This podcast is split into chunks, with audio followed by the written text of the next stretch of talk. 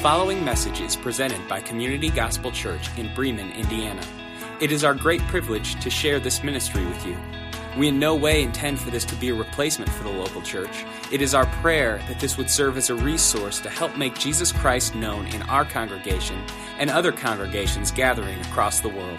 For more information about Community Gospel Church, visit www.communitygospelchurch.com. As you're seated, grab your Bible, open it up, or turn it on to Romans chapter 9. Uh, we'll be in Romans chapter 9, uh, verse 1 through 5 is what we're going to look at today. Uh, some of you guys have asked uh, when looking for our missionaries, uh, I would love to pray for them. How do I know who we support? Uh, which is a great question. If you log on to our website, www.communitygospelchurch.com, um, there is a tab there that talks all about reaching far and how you can uh, pray for uh, our missionaries uh, as well. Um, one of the best things I just got from one of our missionaries, I believe Glenn told me this, is he said, uh, one of his prayers, or it was in the bottom of his email, he said, Never let your, your caffeine levels drop. I appreciated that. I took it as drink as much coffee as I possibly can. Uh, right? So, Romans chapter 9, uh, verse 1 through 5. We're starting a new series called Bulletproof. Uh, talk about the sovereignty of God in Romans uh, chapter 9. And this is a really interesting series. I'm glad you're here with us this morning that you could explore this. As I was studying for this sermon, I came across a story that I thought was phenomenal about a man named Eugene Lang. Uh, Eugene Lang, for those of you who don't know, is a self made millionaire. Um, and I don't know about you, but it, it would be kind of nice at times to have a couple of million dollars just laying around, right? Wouldn't that be kind of nice to have? But he's a self made millionaire, and the story goes like this. It's kind of moved its way into a, a legend, uh, but he changed the lives of 59 sixth grade students one year. Um, in East Harlem, New York, he was asked to come and to speak to a class to inspire students. I mean, all these students wanted to know how did you become a millionaire? How did you make all of your money? They wanted to know how that happens and how they could do the same. And this is a rundown part of town. So he comes in and he's got a list of things that he would like to discuss and all the bullet points and stuff like that. But as he's going through uh, the preparation for this class, it came uh, to his heart that he should tell the students, which he did, if they stayed in school, he would help them pay the college tuition for each one that stayed in school. How come I wasn't a part of that sixth grade class? But what happened is something amazing happened. At that moment, the lives of the students changed because they had hope. They had hope. See, they didn't have any hope, but now everything kind of changed that day. And the story goes that uh, there was a reporter, and they looked at one of the students, and she asked the student, she said, What happened that day? And he said, I had something to look forward to, something that was waiting for me, and it was a golden feeling. Nearly 90% of that class went on to graduate from high school. Phenomenal. Phenomenal, phenomenal story. Why do I share it with you this morning? Is because Jesus Christ does the same thing for us. He essentially writes our future for us by dying on the cross for our sins. And at the moment we come to confess and believe in Jesus Christ as our Lord and Savior, we have something to look forward to, something that's waiting for us, and it is truly a golden feeling. In Romans chapter 9, we realize that it is an account of God never failing. It's bulletproof. God pays the tuition for us on the cross. He gives us hope. He gives us something to look forward to. But sometimes His people will reject that message for lack of better word or, or, or, the reason why sometimes the people will reject that message and what paul knew is that the jewish people were rejecting that message and the jewish people of the day were very religious people and he scratched his head on why people would reject such a great message. And so he desperately tries to change the belief that God had abandoned these Jews and that he was for them. Sometimes we look at it the same way or we have people in our lives who believe the same thing. They think that God has abandoned them, that He has run away from them, and they don't know what to do with this thing called the Bible, and they don't know what to do with this thing called faith. So Paul's aim is to show all people, not just the Jews, because it extends past the Jews into the Gentiles, which would be us seated in the pews here this morning, that Christ is for all who believe, to the Jew first and then the Gentile. This Christ gives us hope. He gives us a future. And like Paul, a, bis- a, biblical Christian is called to compassion or to speak these things into the people's lives around them. See, first of all, we accept it for ourselves and then we communicate it to others. It is the basis of our compassion as Christians. Let me see if I can unpack this for you this morning. Romans chapter 9, if you would, look at that. We're going to look at verses 1 through 5. He says, I'm speaking the truth in Christ. The first thing he says, I'm speaking the truth in Christ. You can believe this. I am not lying. My conscience bears witness uh, in the Holy Spirit that I have great sorrow and unceasing anguish in my heart. It's good to know that Paul struggled too. Verse 3 For I wish that I myself were accursed and cut off from Christ for the sake of my brothers, my kinsmen, according to the flesh. For they are Israelites, and to them belong the adoption, the glory, the covenants, the giving of the law, the worship, and the promises. He is pleading for his heritage here. Five, to them belong the patriarchs, and from their race, according to the flesh, is Christ, who is God over all, blessed forever. Amen. That is a packed verse. And when I first read it, I had no idea what it said. But after studying it, I think there might be some little light there, and hopefully we'll do diligence with God's word today. The first thing that Paul has that we need to understand when God gives us a hope for the future is that he has, first of all, a heart for the hurting, which is something that we also need to have. There in that first verse, write that down, is that we as compassionate Christians who have a hope in Jesus Christ, the first thing that is necessary for us in order to communicate this to others as well as ourselves is that we have to have a heart for the hurting. So oftentimes we just kind of go in our life and we just kind of do our own things. And if we were to be honest about it, many of those things are for ourselves and we do not seek our neighbor or our brother's best. And Paul says that he has great sorrow and unceasing anguish in his heart. He desperately wants to see the Jews, God's people, trust Christ. This is his heritage. So much so that it produces great anxiety within him. He has a heart for the hurting. He has a heart for the lost. Now, if we were to take that word anxiety, and if we were to study it, we would understand that there's a parallel with that word in the Bible. And this is where Jesus is with his disciples, and he has the same anxiety or sadness when he finds the disciples asleep before his arrest. The interesting thing, the interesting parallel in this passage is that this is for the church folk. This is for the religious. See, the Jews were very legalistic in their approach to God. They understood they had to do certain things in order to get to God. And Paul's heart hurt for them. If we were to unpack this, we would say that even us as pastors, we hurt for the church people because sometimes they just don't get it. And sometimes we just don't get it. And we're so focused inward that we forget outward how much people are hurting and how much people really truly need this hope of Jesus Christ. Paul knew that his heritage or his legacy hung in the balance of understanding the gospel. There's so many times when I get up on Sunday morning, I feel like a broken record. If you confess and believe in your heart, if you confess and believe in your heart, if you confess and believe in your heart, I'm like, God, when do I get to stop saying that? When do we get to stop talking about if we would just confess and believe that you are the Lord and the Messiah? When do we just get done with that? And he's like, never. Until I come and I call you home, this is the message in which you have received and you have believed that you must take to the ends of the earth. That's what he says.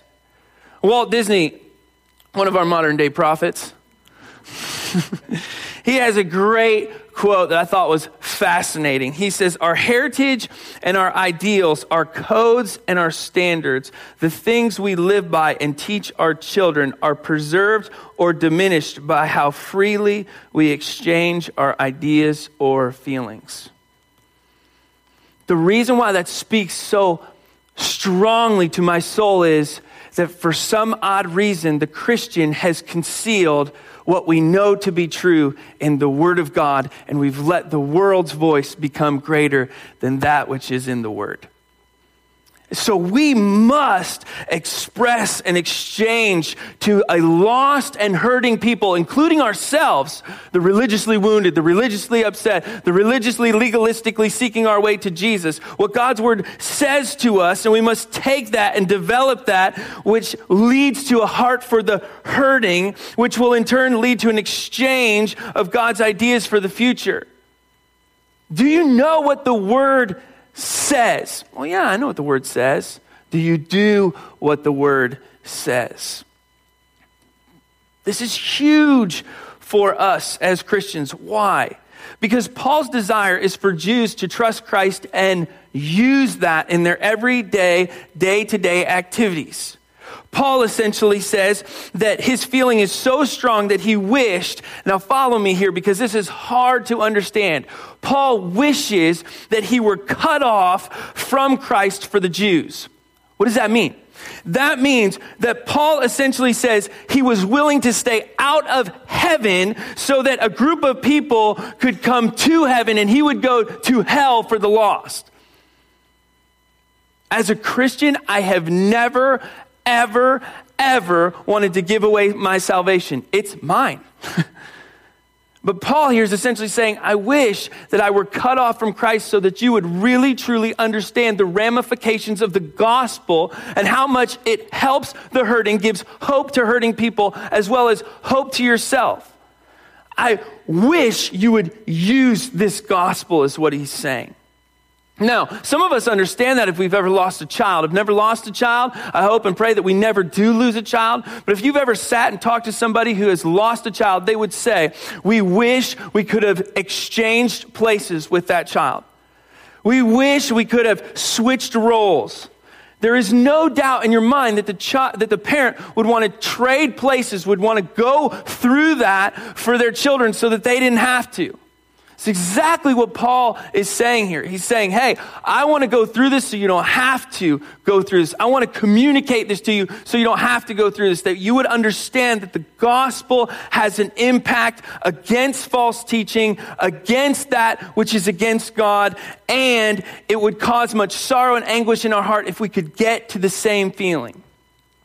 This is where, this is where Paul lands. This is where Paul sits.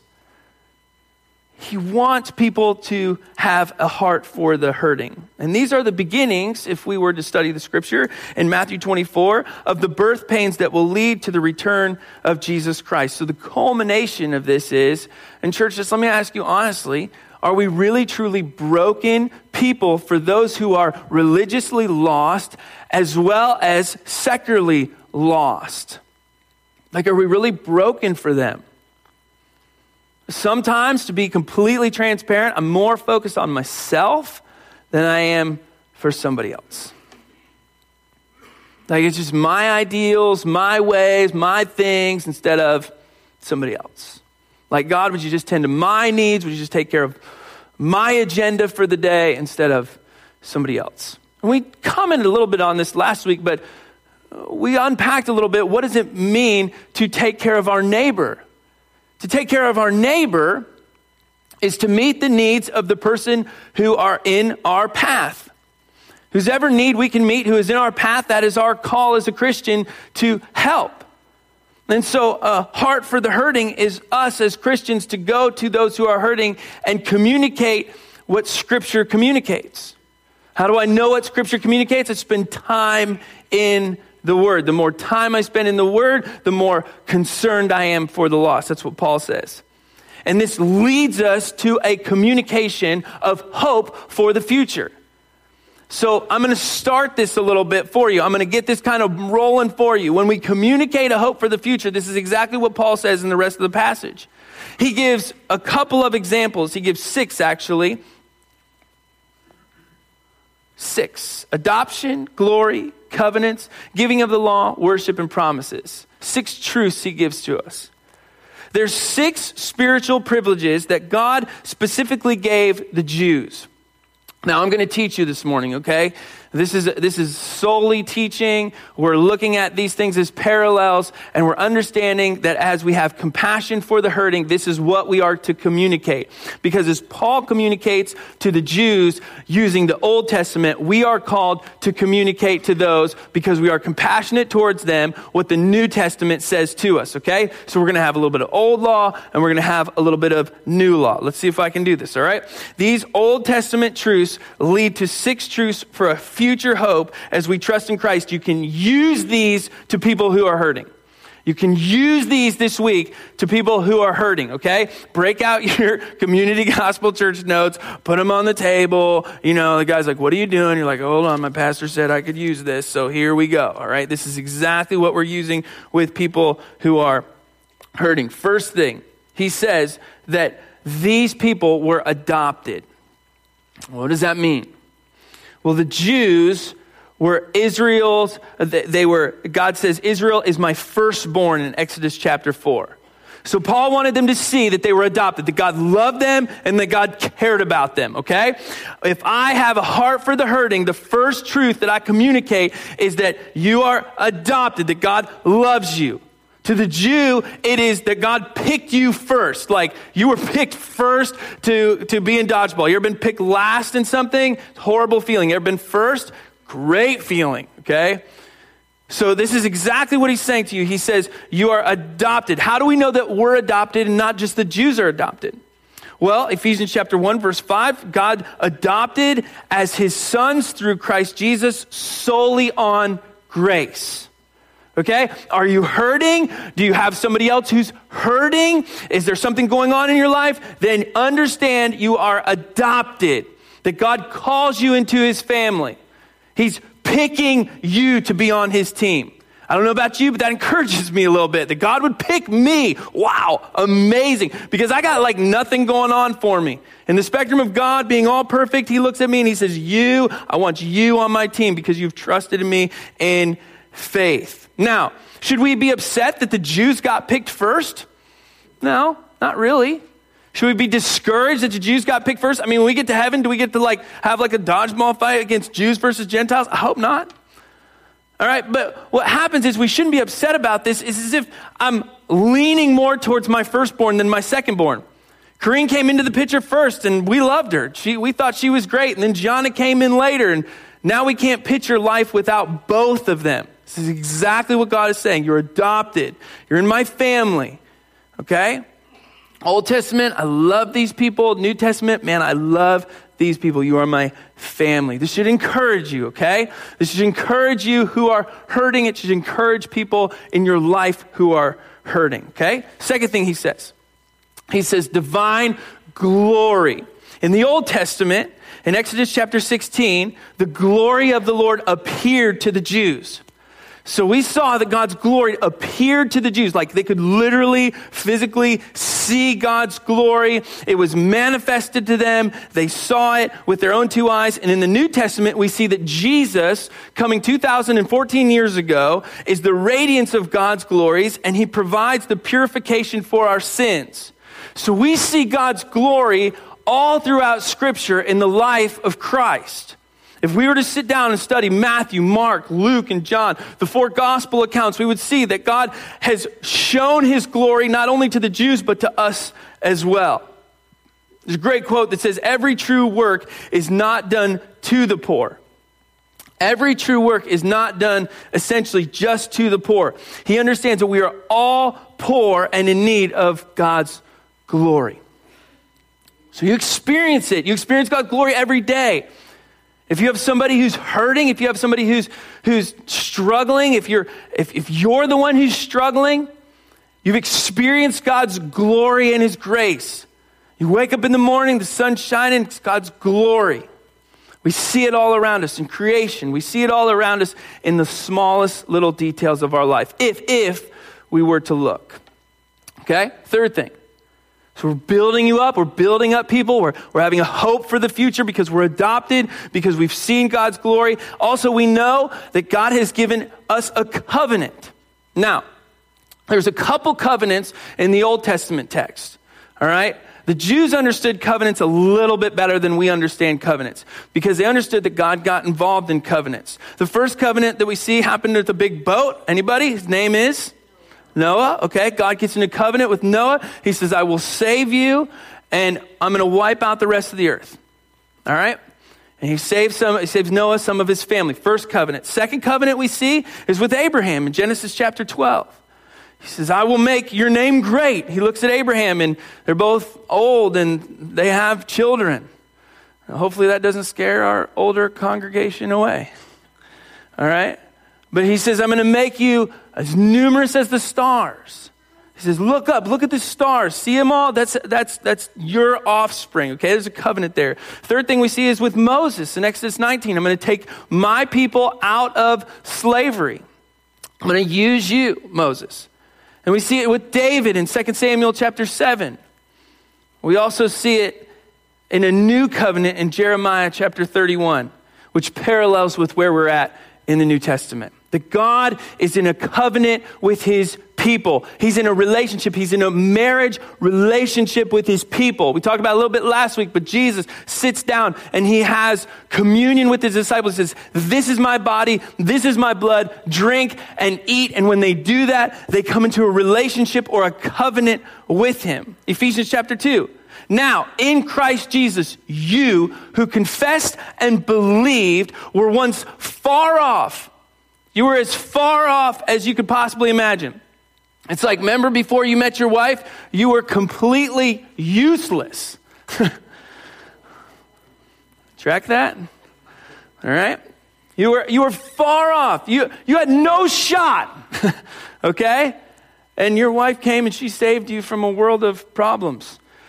But Jesus came in and we have been brought near to him in the blood of Christ. He's in a covenant relationship with you. Now, the crazy thing about a covenant relationship with Jesus Christ is we think when we do disservice to that relationship, he leaves. Not true.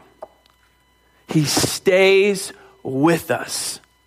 It blows my mind that God would stay with us regardless of all the junk I do to him. I can't imagine why he would stay, but he does. Says, I want to be in a covenant relationship with you. You're adopted. I have a hope for the future. Somebody's going to pay my tuition. I see God's glory revealed to me in Scripture. I see God's glory revealed to me in nature and through His people. I'm in a covenant relationship with Him. And because of that, I receive His law. This is huge for us. If you want to do something in your notes, I would star this one that you have received God's law. In the Old Testament, they received it in Deuteronomy chapter 5.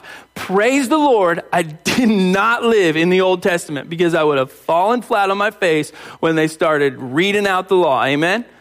Man, what a, what a mind bender that would be. Can you imagine being sitting in the congregation? Here comes the law. It's read to the people. They start listening off. You look over at your buddy. You're like, we've been going for like an hour here. He can stop any time. But they were expected to carry out to the letter that law. It showed them just how much they fell short of God's grace. But the crazy thing is, God comes and he sends his son in Galatians chapter 4, we read, to redeem those who were under the law so that they might receive adoption. It kind of comes around full circle. And so we receive God's law as Christians, and we understand that there's things that maybe we could participate in doing, but we don't participate in doing because it helps make us like Christ. See, uh, John Locke said, the end of the law is not to abolish or to restrain. I think some of us approach this Bible and we think, Jordan, I would be a Christian, but this word is restrictive. It is restraining. And, and I don't fully understand it. And there are some things that I read in there which I kind of know I should be doing, but I don't do. But the end of the law is not to abolish or restrain, but to preserve and enlarge freedom. Have you ever looked at God's laws as preserving and enlarging your freedom in Jesus Christ? For in all the states of created being capable of the law, where there is no law, there is no freedom. In other words, God loves you so much that he would set up barriers, he would set up laws to protect you, he would set up laws to help you. And oftentimes, when we are living outside of those laws, are the times in which we have no hope. And we look at it and we go, man, why do I feel so far off? It's probably because I'm outside of God's laws. Am I outside of a relationship with Him? No, we never said that. But I'm outside God's laws. It's almost as if a husband would look at it and say, hey, uh, I feel like my marriage is kind of struggling. Why do you think that is? Because I'm running around with another girl. That might be your first hint, might be a problem. And it says in the Bible, we must return to our first love. Return to our first love. It's Jesus Christ. He says, return to it. Receive God's laws. Law is good. Despite popular opinion, law is good. Law helps us, it helps us move, it helps us to grow. We're adopted. We understand that. We see God's glory. We're in covenant with Him. We've received His law and we want to follow it. We want to do what God's law says, which leads us to worship which leads us as a people who are without hope to worship because now we do have hope. Now, in the Old Testament, they, temp- they worshiped in the temple. They had a sacred service, uh, which may have also included service in the tabernacle. So they weren't really as far off as we were, okay? They had a building in which they went to, and they had uh, volunteer opportunities in which they could serve. And we understood that there were people who served in the Old Testament, much like they serve today in the church. And they worshiped God because of that. They wanted him to see that they were all in, not just 40 or 50%, but they were all in. They wanted their whole lives to reflect the living God. 1 Peter chapter 1 tells us that we are living stones built into a spiritual house. We offer sacrifices to God through Jesus Christ. I just talked to my dad a little bit ago and I said, Dad, how's the church going? He said, Great. I just spent two weeks in Canada. No clue what's going on. I said, what, What's going on there? What, what do you think? I said, What would be the one message that you would present to the people who you preach to every week? He said, To conform to the image of Christ so that you can truly worship the King. And conforming to the image of Christ takes all of us, not just some of us. But we're living stones. William Temple said, Worship is a selfless emotion of which our nature is capable and therefore the chief remedy for that self centeredness, which is our original sin and the source of all our actual sin. To remove our self centeredness and to focus it on the one who adopted us, to focus on the one who shows us his glory, to focus on the one who gives us a covenant with him, who sets forth his laws so that we can walk in them, so that we can freely worship him, so that we can raise our voices, we can lift our hands. He says, This is what it looks like to have hope because Jesus is a fulfillment of a promise to the Jews, which goes into the Gentiles. The last thing he says is that this is a promise. I don't know about you. Have you ever had somebody break your a promise? It makes me mad. You know what I'm saying? Somebody breaks a promise. I make Kareen now pinky swear to me. Anybody ever pinky swear to you? If you've never pinky sworn before, have your neighbor give you a little pinky swear. It's so much fun. But we do something a little bit different. Some of you guys are on it, you know. We do something different. I said, Kareen, are you going to eat your lunch today? Yeah, Dad, I'm going to eat my lunch today. You promise you're going to eat your lunch today? Yeah, I promise. You pinky swear. She starts thinking it over. I don't know. What are we having for lunch today, right?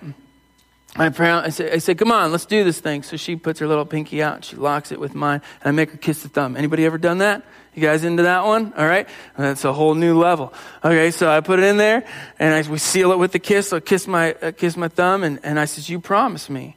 And every once in a while, she breaks it. Imagine that kid's breaking the law, but she breaks it. And I'm a little disappointed, and so I look at her and I say, "Great, you broke my promise." He said, Oh, Dad, let it go. I said, You broke my promise. I said, You promised. I said, Your word is as good as your bond. She has no idea what that means. And I said, and it's a great teaching time because I said, Kareen, do you know that God never breaks his promise? Sometimes we break promises. It makes us upset, but God never breaks his promise. We were promised 300 times in the Old Testament that a Messiah would come. 300 times. This is what he'll look like. This is what he'll talk like. This is what he'll do. 300 times in the Old Testament, we're given a, a promise about a prophecy about this Messiah who would come. And in the New Testament, it shows up, and it's for both Jews and Gentiles, for all who would believe. It's for our heritage, it's for those who are our children and those who we work with. It's for our friends and our family members. It's what we hurt for. We want people, we have great anxiety for people to understand this hope that we have received because Jesus coming restores his chosen people to a renewed world. That's what Revelation's all about. I'm coming again soon. I'm going to restore you. Thank the Lord. I'm going to raise you up. And Paul gives us all this information, all these promises. So what? Okay, I got them all. I understand it. They're all in my head. I can list them out. I got them sitting on a piece of paper and I can break them out. If I'm hurting or somebody else is hurting, I got six truths to help me kind of boost my self esteem a little bit, to boost my maturity in Jesus Christ a little bit. We all feel intellectually stimulated, but how does this really go to the pavement? Well, let me give you something that really helps me. There was a guy, it's Little League season. How many of you guys have Little Leaguers around? Man, some of you, some of you know a little leaguer, so you can follow me. A man at a little league baseball game, he comes up in the middle of the game, or actually, it was just right at the start of the game. He asked the boy in the dugout what the score was. He says, "Hey, bub, what's the score?" The little kid looks at him. He says, "18 to nothing. We're behind." 18 to nothing. I've seen some little league. That's not like a high score by any means. I've seen some little league scores. Okay. He says, 18 to nothing. The, the guy looks at him and says, Man, I bet you you're really, really discouraged. I bet you you're just bumming out. This little kid starts shaking his head. He says, Why would I be discouraged? We haven't gotten up to bat yet. I'm hiring that kid. Church, let me ask you a question. Are you hurting? You know somebody's hurting? Are you hurting for them? We're up to bat. Like that's where we're at in the church. This is our hope for the future and our relationship with Jesus Christ. All these six truths are, are true. They, they really do exist. We're at bat, and God is looking for us, his people, to develop a heart for the hurting and the ability to communicate a hope for the future, not only to others, but to ourselves. Paul understood that if a Jew could get to the place where he understood these things and preach these truths to himself, he could do monumental things for the gospel of Jesus Christ. And so oftentimes we look at it, we say, I don't understand why God would pick me, but He did. And He says, I want you to pick up a bat and I want you to swing for the fences because I know you can do it. He said, God, but I don't understand. Like, I have so much junk. I mean, I'm so far off. Like, there's some better people down the road. He says, No, no, no. I picked you. I adopted you. I showed you my glory. I came into a covenant with you. I wanted you to receive the law. I wanted you to follow the law. I wanted you to worship me. I wanted you to understand these promises. That's what he says. I mean, he's, this is like what Paul is screaming out for us first to the Jew and then to the Gentile. And that means that God is faithful no matter what men may do to his word. A number of years ago, researchers performed an experiment to see the effect on undergoing hardship. There's two things I know about people who research. One, they hate rats. and two, they love to study. God has not called me to that field, praise the Lord. But we look at it, and when you study this, which is fascinating, there was two sets of laboratory rats that were placed in separate tubs of water. You got one tub of water over here and one tub of water over here. And the researchers left one set in the water and found within an hour they had all drowned. Now, that's cruel and unusual punishment, and you can contact them uh, if you so feel fit, but don't come after me, okay? I'm not the researcher here. But they dump these rats in a bucket of water, and boom, dead, an hour. Rats can't swim. The researchers left another set in the, in the water, but periodically they would pop in and they would lift out of the water these rats, and then they would return them. And when that happened, the second set of rats swam for over 24 hours. That to me is more cruel and unusual than dumping the rats and then letting them drag for an hour, you know? But why would they do that? Like, what, what, what's the conclusion here? What's the, what's the ramifications of this scientific experiment? well, what they concluded was those rats didn't drown because they were given a rest, but because they had been given hope. And sometimes, church, I wish God would just let me drown. Amen. Like, just pull me out of the world. I get so tired of the struggle with sin. I get so tired of it. And I say, God, just let me drown. Take me out. Completely hopeless. You ever been there? And he says, I, I can't do that because if you would understand who you are and how you are created and the trial and the situation and the circumstance is for your benefit. And if you would understand that I do these things to give you a hope because in the end, it is all worth it. It's all worth it. Those animals somehow hoped that if they could stay afloat just a little bit longer, someone would reach down and rescue them. And that is the Christian life. Somebody has reached down and rescued you. And what my realization is when I study this passage of Scripture, when I don't lean on the six truths that God gives me, when I don't lean on His Word, I am letting myself have control of my life, and it feels like I'm drowning. But the more I spend time in the Word, the more I spend time in prayer, the more I spend time talking to my Lord and Savior who has adopted me, the more I realize that there is a hope for the future, and His hands are underneath my life, and He is holding me up until He calls me home. It will not last forever. This is the hope that we have in Jesus Christ. It holds power for God's people, and it should change your life. Let's pray together. Lord Jesus, it's a totally different perspective on who you are when we study this passage. First to the Jew, and then for us, the Gentiles.